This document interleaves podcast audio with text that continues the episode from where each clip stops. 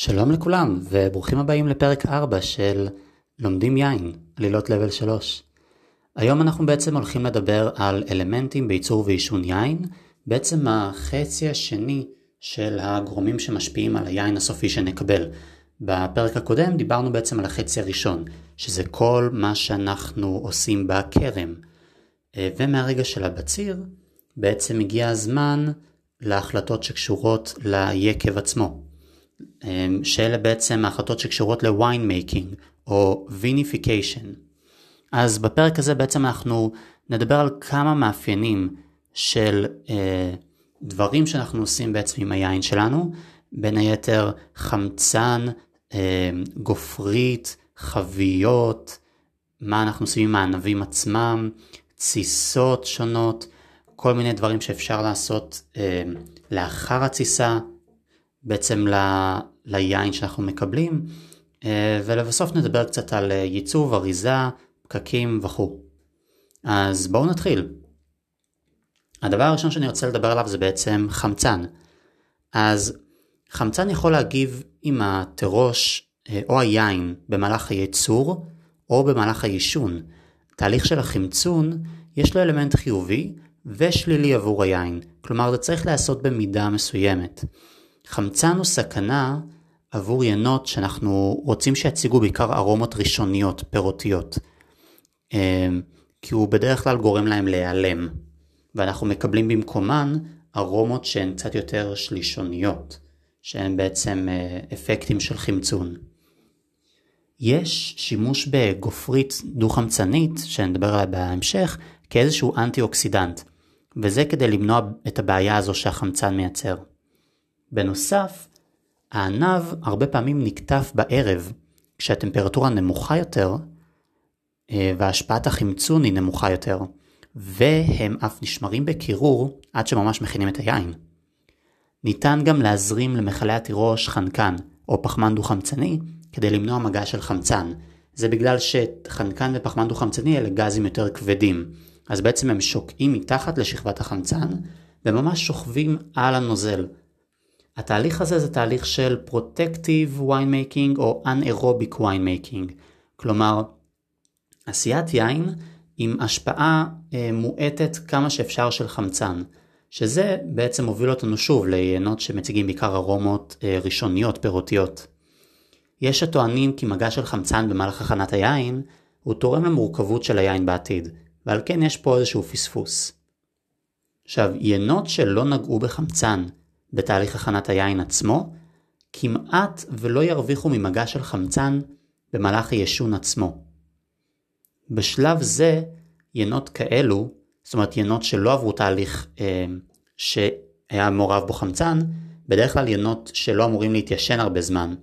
הינות האלה בדרך כלל נשמרים במכלים אטומים ומלאים, בדרך כלל מנרוסטה או חרס. ינות שמתיישנים באופן אירובי, שזה עם מגע של חמצן, הרבה פעמים יישמרו במכלי עץ, שבדרך כלל עשויים מעץ אלון, אוק באנגלית, שבדרך כלל הוא לא אטום לחלוטין לאוויר.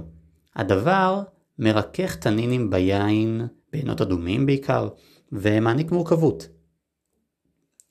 במהלך העישון הזה, ארומות ראשוניות לאט לאט מתפוגגות, ומתחילים להתפתח ארומות שלישוניות. צבע היין בנוסף הוא גם לאט לאט משתנה, כשאדום מתחיל לדהות והופך לחום, ולבן בעצם מתעצם בצבע שלו, והופך למעט כתום. ככל שהחבית יותר קטנה, ככה יש יותר השפעה של החמצון.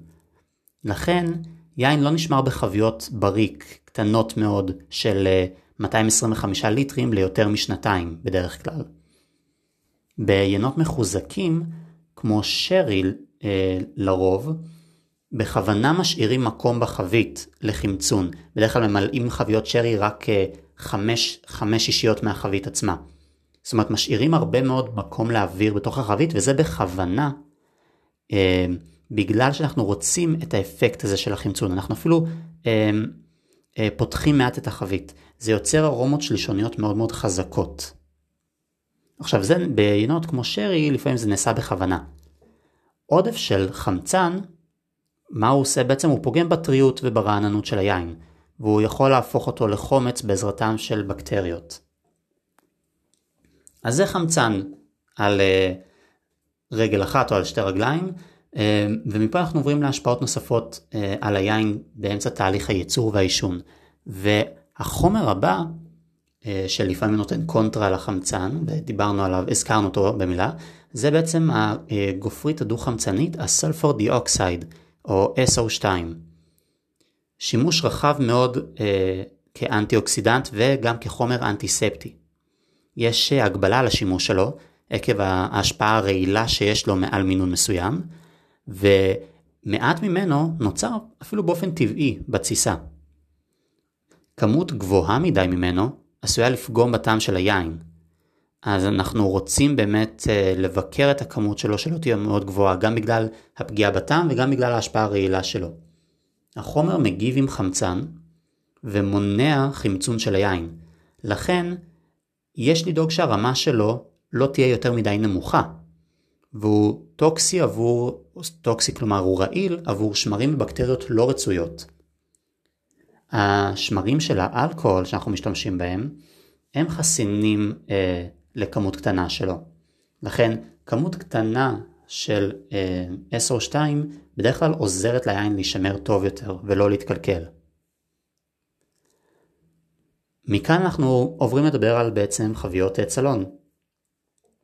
האלון מעניק ארומות שלישוניות עקב החמצן שחודר דרכו, אבל גם מספק טאנינים נוספים ליין שמגיעים מהעץ עצמו. האלון יכול לספק כל מיני ארומות מעניינות כמו וניל, אה, טוסט, עשן, ציפורן, וישנם בגדול, כשאנחנו רוצים לבחור חבית אה, עץ אלון, יש לנו ארבעה פקטורים עיקריים בבחירה של עץ האלון ליישון. אז הפקטור הראשון זה הזן של העץ ומקור העץ. עכשיו לכל זן של עצי אלון יש מאפיין שונה, ויש גם השפעה על המקום שבו העץ גדל, המדינה שבה הוא גדל. השימוש העיקרי הוא באלון אירופאי או אמריקאי. אלון אירופאי בדרך כלל זאת קצת הכללה, אבל בדרך כלל הוא בעל תכונות דומות, בין אם הוא מצרפת, מהונגריה, רוסיה וכו'. מעבר לפרט הזה לא צריך uh, לדעת יותר לעומק את ההשפעה של כל סוג של עץ אלון, לפחות לא לרמה הזאת של הקורס והבחינה. הפקטור השני זה הגודל. אנחנו יכולים לקחת חבית עץ uh, גדולה או חבית קטנה, מכלים קטנים יותר כמו um, חביות 225 או 228 ליטרים משפיעות יותר על היין מאשר חביות של אה, 2,000 ליטר. בגלל שבחביות 2,000 ליטר יש פחות מגע של היין עם העץ. הפקטור השלישי זה הייצור של החביות. הייצור מערב חימום של העץ לצורך הכיפוף שלו. כמות החימום והטמפרטורה של החימום הן ישפיעו גם על הארומות שהעץ יצליח להעניק ליין. והפקטור האחרון הוא אה, הגיל של העץ, זאת אומרת הגיל של החבית. האפקט של החבית על היין הוא פוחת עם כל שימוש בה. לא תמיד נרצה שהעץ יעניק הרבה טעמים, ולפעמים בגלל זה אנחנו נשתמש במיוחד בעץ משומש. כמו חביות עץ, יש גם תחליפים לחביות עץ. אם אנחנו לא רוצים להשתמש בחביות עץ מכל מיני סיבות, לפעמים מסיבה כלכלית, או לפעמים אנחנו אה, לא רוצים באמת את הטעמים שהעץ מעניק ליין. אז יש כל מיני דברים שאפשר להשתמש בהם, למשל, אפשר להשתמש בשבבים של עץ אלון, staves, בזמן התסיסה או בזמן היישון. זו דרך שהיא לרוב קצת יותר זולה, להשיג טעמים אה, שהם טעמי עץ, ככה אפשר לקרוא להם, שציינו אותם קודם, בלי הצורך אה, ממש לקנות חביות. אז זו שיטה זולה. ניתן להשתמש גם בכל אה, מיני מכלים אטומים, inert vessels, שלא מגיבים עם היין עצמו, למשל נירוסטה, אה, ואפשר להשתמש גם בבטון, שגם בטון הוא לא מגיב עם היין עצמו. אה, בטון בדרך כלל משמש יותר לתהליך התסיסה ופחות העישון. מכלי נרוסטה הם מאפשרים בקרת גודל ובקרת טמפרטורה בקלות. מכלי בטון בדרך כלל מצופים מבפנים באיפוקסי, שזה חומר שאמור להוות מחסום למים.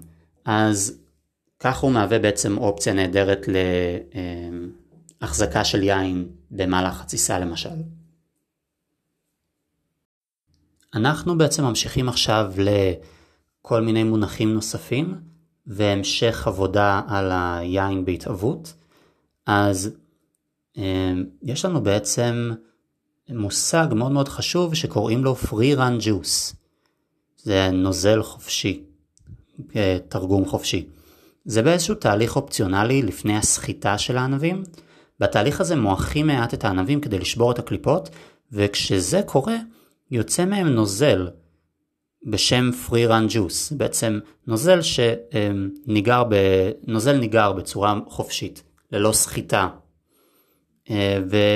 והנוזל הזה אנחנו יכולים לאסוף אותו על ההתחלה, הוא נחשב אה, נוזל מאוד מאוד איכותי, וחשוב לזכור שזה לא כל הנוזל שמשתמשים בו לעשיית היין. בענבים עצמם עדיין יש מיץ שיכול להתקבל מהסחיטה עצמה. אז בואו נדבר על עיבוד הענב באמת. הענבים מקבלים את מנת ה-SO2 הראשונה שלהם כשהם מגיעים ליקב. אם הענבים עתידים להיכנס ליין מובחר, בדרך כלל תתבצע איזושהי סלקציה ידנית, ממש יבחרו ענב ענב. והשלב הבא הוא הוצאת הסטמס, ממש ה, אמ, כל, ה, אה, אה, כל הענפים הקטנים שיש לנו שם, ובעצם כל הירוקת אה, שהענבים גדלים עליה, שאנחנו לא רוצים אותה, ומעיכת הענבים. התהליך של הפרסינג, הסחיטה, הוא מוציא את הנוזל מהענבים, זאת אומרת אנחנו עושים הפרדה מלאה של נוזל ממוצק. ביין לבן אנחנו עושים את הסחיטה הזאת לפני התסיסה, ובדרך כלל אנחנו לא נשתמש בקליפות.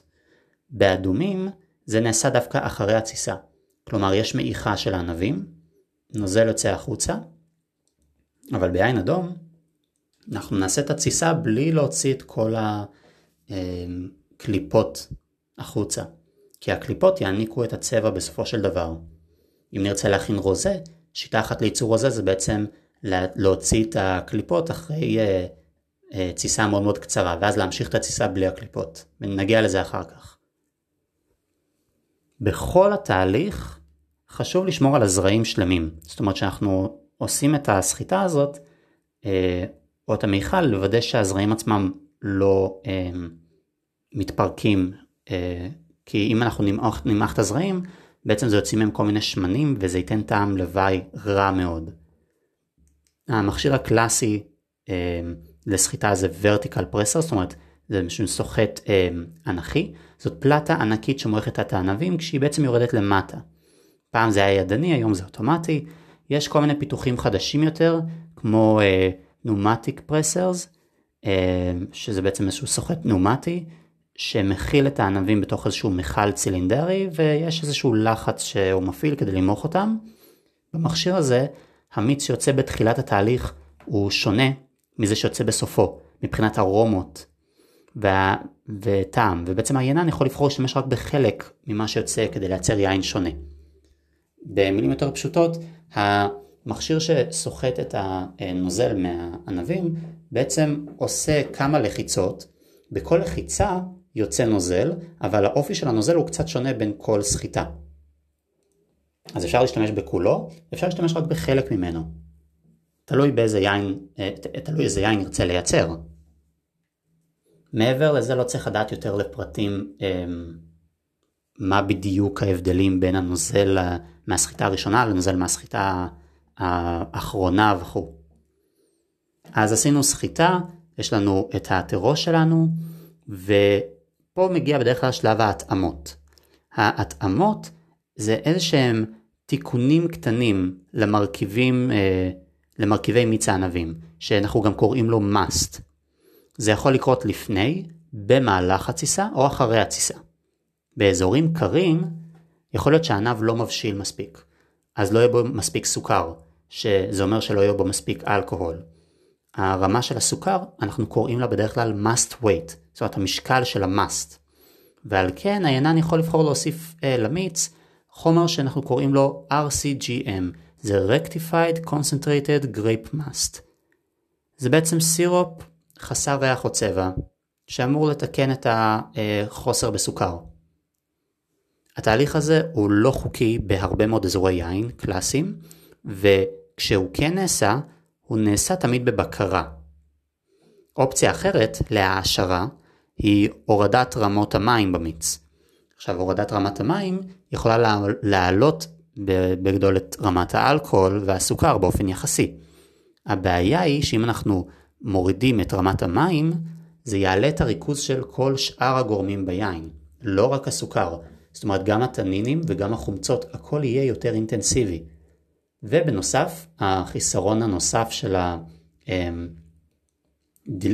הוצאת המים, זה בעצם שזה מוריד את נפח היין שמקבלים בסופו של דבר. אז מדובר פה באיזשהו הפסד כלכלי. חוץ מסוכר, אלכוהול, ניתן להוסיף גם חומציות ליין על ידי הוספה של חומצה טרטרית, בדרך כלל בצורת אבקה, והיא מותרת באזורים חמים שהענב מבשיל יותר מדי, וכבר אמרנו שהחום הרבה פעמים יכול לפגוע בחומציות שיש ליין. הורדת חומצה היא נפוצה בדרך כלל באקלים קר, והיא נעשית הרבה פעמים על ידי הוספת איזשהו בסיס, אה, חומר בסיס. זה בגלל שמבחינה כימית בסיס וחומצה כשהם נפגשים הם סותרים אחד את השני ואז אנחנו מקבלים בעצם אה, מים. אה, דוגמה קלאסית זה סודה לשתייה עם חומצת לימון, אם מישהו, אתם מוזמנים לנסות בבית כניסוי מדעי כזה וכו'. לסיכום ההתאמות הנפוצות ביותר זה בעצם מה שהכרנו לו העשרה, אנחנו קוראים לזה גם uh, enrichment או uh, chaptalization, אלה מונחים שיכולים להופיע בבחינה, והמשמעות שלהם זה הוספת סוכר, זאת אומרת הוספת סירופ, RCGM, Rectified Concentrated Grape Must, ו-acidification, זאת אומרת הוספת חומצה, שבגדול מדובר בחומצה טרטרית. ואנחנו מגיעים לתסיסה. אנחנו נדבר על התסיסה הרגילה ועל תסיסה שניונית. אז נתחיל בתסיסה הראשונה, תסיסה אלכוהולית. אה, תסיסה אלכוהולית נעשית לכל יין, והיא כוללת הפיכה של סוכר לאלכוהול ופחמן דו-חמצני. אה, אנחנו משתמשים בשמר אה, ספציפי, השמר הנפוץ שמשמש לתהליך הזה, קוראים לו Saccharomyces cerevisiae. וזה שם שצריך להכיר כי גם הוא יכול להופיע בבחינה. אמ, על הטמפרטורה של התסיסה הזאת היא להיות אמ, מעל לחמש מעלות והיא תפסיק התסיסה אם יקרה אחד מהדברים הבאים. או שהסוכר ייגמר ואז השמר לא יכול לאכול שום דבר והוא ימות ואין יותר תסיסה. נוטריאנטים אחרים במיץ ייגמרו ואז אותו דבר יקרה. הטמפרטורה תעבור את ה... 35 מעלות. רמת האלכוהול תעלה מעל לערך מסוים. אם רמת האלכוהול תהיה גבוהה מדי, השמרים ימותו. ואז אנחנו, אה, אם השמרים ימותו, אין לנו תסיסה. והרבה פעמים זה קורה אה, בהשפעתנו כשאנחנו רוצים לייצר יין מחוזק כלשהו, ונגיע גם לייצור של פורטים שאנחנו רואים את זה קורה הרבה פעמים. ניתן להפסיק את התסיסה בכל עת על ידי הריגת השמרים, למשל על ידי הוספה של SO2, שאמרנו ש Saccharomyces cerevisiae, השמר הזה שאנחנו משתמשים בו, הוא יכול לשרוד רמות נמוכות של הגופרית הדו-חמצנית, ברגע שאנחנו נגדיל אותה, הוא ימות.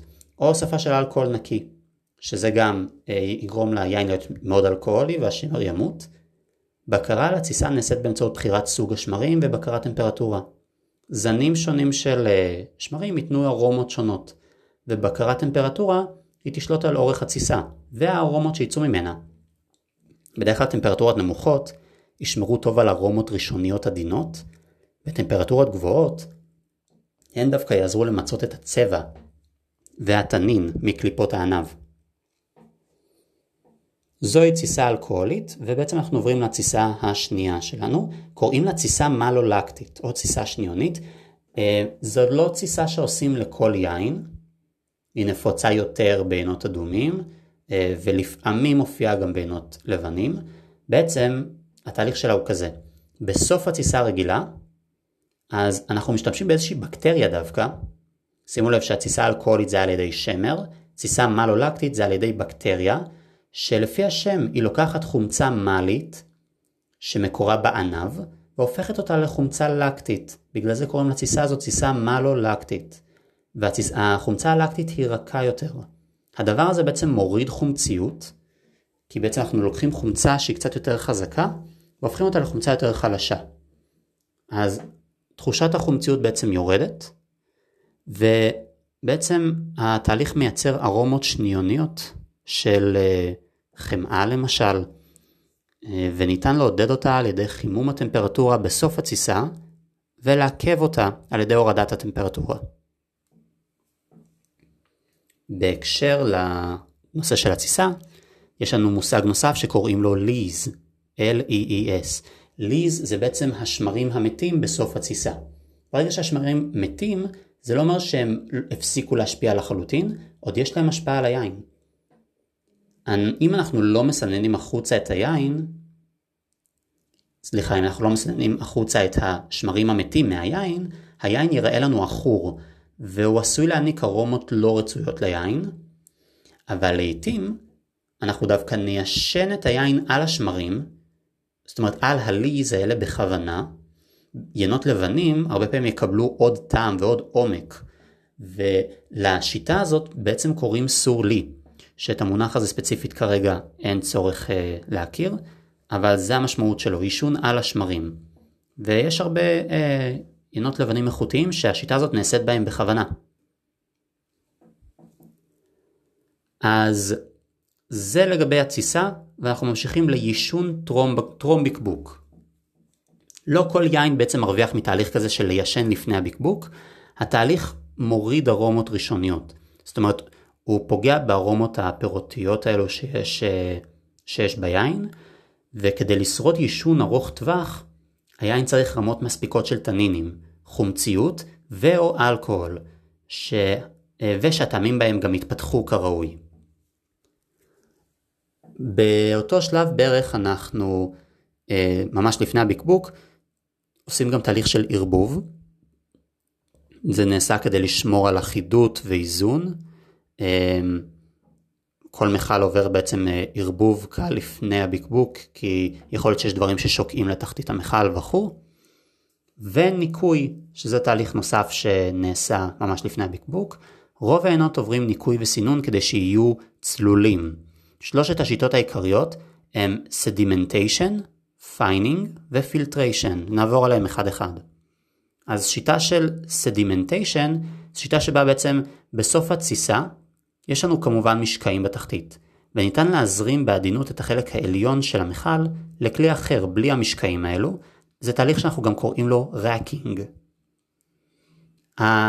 שיטת הניקוי השנייה היא fining, בעצם עבור משקעים שנוצרים לאורך זמן בתהליך היישון, ניתן להוסיף חומר כלשהו שמזרז את אותם היווצרויות של משקעים בתהליך היישון, ואז כשהמשקעים האלה נוצרים, אפשר לסנן אותם יותר בקלות החוצה. ולבסוף שיטה של filtration, של סינון, בעצם אנחנו לוקחים את היין, שופכים אותו דרך מסננת, יש לנו שני סוגים של אה, פילטרציה, יש depth filtration, אה, זאת אומרת פילטרציית עומק, שמהווה שכבת סינון עבה שהיא קולט משקעים בתוכה, ו-surface filtration, פילטרציית אה, משטח שבה היין נשפך מעליה, מעל המכל, והמשקעים פשוט לא חודרים דרכה, הם נתקעים ממש אה, על ה-surface, ממש על פני השטח. והיין אה, זורם למטה. המסנן הזה הוא מסנן קצת יותר עדין, הוא נסתם בקלות ממשקעים גדולים, ובדרך כלל בגלל זה משתמשים בה כסינון שני אחרי ה-depth filtration, זאת אומרת, קודם נעשה את הסינון עומק הזה שהוא כולה אה, משקעים גדולים, ואז אפשר להעביר את זה לסינון אה, של surface filtration. מפה אנחנו מדברים על ייצוב, היין שלנו בעצם משתנה עם הזמן, והוא נחשב יציב אם השינוי הוא איטי וצפוי לאורך זמן. למשל יין שיש לצרוך תוך שנה לא צפוי לייצר משקעים, אבל יין איכותי שמתיישן עשרות שנים כן צפוי לייצר משקעים.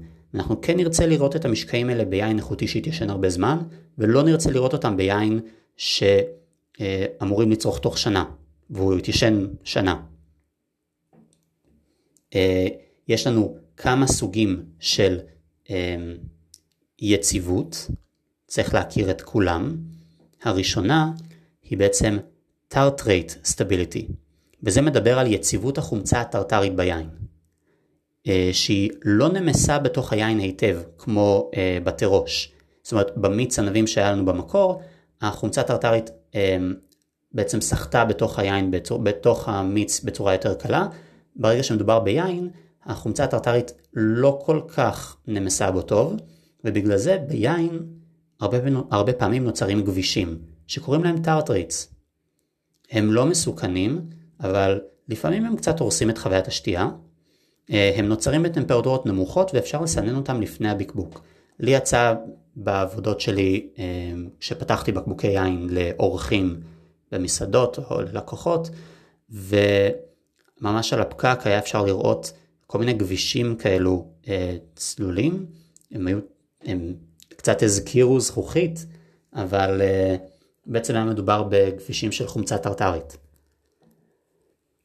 וזה היציבות הראשונה. יש לנו גם Microbiological Stability, שזה בפשטות מדבר על הסכנה של הימצאות בקטריות לאורך זמן ביין, וזה דבר שניתן למנוע על ידי סטריליזציה. זאת אומרת לדאוג אה, שהיין הוא יהיה סטרילי. והאחרון הוא Oxygen Stability, זאת אומרת מדבר על רמות מבוקרות של חמצן לאורך זמן. וזה הכל. מן הסתם אם נפגע באוקסיג'ן סטביליטי אנחנו יכולים אה, פתאום לחשוף את היין לכמות מאוד מאוד גבוהה של חמצן, משהו שיכול להרוס את היין. ומפה אנחנו בעצם עוברים לדבר על אה, הבקבוק המוכן, זאת אומרת קודם כל אריזה. רוב היין נארז בבקבוקים, החיסרון הוא כמובן המשקל המוסף שלהם, שהוא עולה כסף לשינוע. אבל היתרון הוא המחיר הזול שלהם, זה שהם לא חדרים לחמצן, הכוונה היא לזכוכית עצמה, והיא לא מזהמת את טעם היין. בקבוקי פלסטיק זולים, הם, הם, אגב, יש שימוש בבקבוקי פלסטיק לעיתים באריזה של יין, לא בכל מקום, הם אכן זולים יותר, שזה כביכול יתרון, החמצן הוא עובר מעט דרכם, והיין בדרך כלל מאבד את האופי שלו תוך כמה חודשים.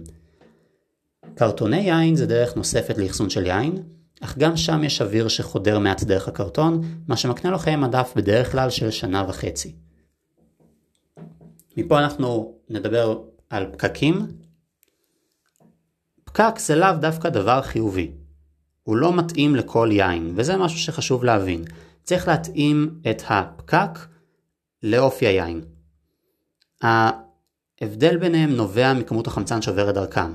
אז כשדיברתי על זה שפקק, אה, לא אותו פקק מתאים לכל יין, אני מדבר בעיקר על העובדה שפקק שם הוא לא הפקק האידיאלי לכל בקבוק יין. שם זה הפקק המקורי והאהוב בקרב הרבה צרכנים, זה יתרון, בדרך כלל יתרון כלכלי. אה, כי לקוחות ירצו לקנות, אה, צרכני יין ירצו לקנות יין עם שעם, גם אם זה לא מתאים ליין, מבחינה ביולוגית, מבחינה כימית. אז הוא מאפשר למעט חמצן לעבור דרכו, כך שהוא מתאים לינות שצריכים להתיישן, כי הם עוברים התפתחות נוספת תוך כדי עישון וחמצן נכנס מעט עם השנים, וזה עוזר לו להתפתח.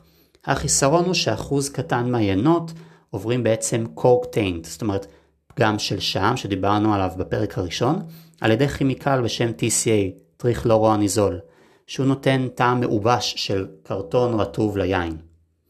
אז זאת הסכנה בפקקי שעם, גם ש... וגם זה שכמובן אה, זה אולי קצת פחות אקולוגי להשתמש בשם, השם אה, קצת מתחיל להיגמר. אופציה נוספת היא שם סינתטי, הוא מיוצר מפלסטיק והם אה, שימושיים בעיקר לעינות זולים, שיש לצרוך תוך שנה. והפקק המפורסם הנוסף זה בעצם פקק הברגה. הוא משתמשים בו יותר ויותר בזמן האחרון, בעיקר במדינות כמו אוסטרליה, ניו זילנד, זאת אומרת מדינות עולם חדש, הם לא, פוג... הם לא פוגמים ביין, והם גם לא מאפשרים מעבר חמצן לבקבוק. זאת אומרת שהם מאפשרים לשמר טעמי פרי ביעילות רבה יותר מאשר שם. לאחרונה ייצרו גם פגקי הברגה שאפילו מאפשרים למעט חמצן להיכנס אה, דרכו, וזה באמת עבור ינות אה, איכותיים ממדינות כאלו שעתידים להתיישן. ובמשפט אחד, עישון לאחר, לאחר הבקבוק. רוב היינות שמיוצרים בעולם אמורים להישתות אה, כשנה לאחר הבקבוק, ועישון נוסף דווקא הורס את הטעם שלהם. ואם כבר מעשנים, יש לשמור על תנאי עישון אידיאליים ולוודא שהיין לא ישן יותר מדי זמן. אז זה הכל הפרק של היום. השתדלתי שהוא יהיה קצת יותר קצר מבדרך כלל, וגם לפרקים הבאים אני אישית אשתדל שה... אשתדל שהם יהיו קצת יותר קצרים מהפרקים הראשונים, לדעתי באזור החצי שעה זה, זה האזור האידיאלי. אמ, והמינימום לפרק שלם. אז אה, אני אשמח תמיד לשמוע הערות, אם, אם זה ארוך מדי, קצר מדי, אם יש דברים אה, שיש לתקן, דברים שפחות אה, התחברתם אליהם, הכל באהבה לחלוטין. ואנחנו נתראה בפרק הבא שיעסוק ביצירה של ינות לבנים ומתוקים.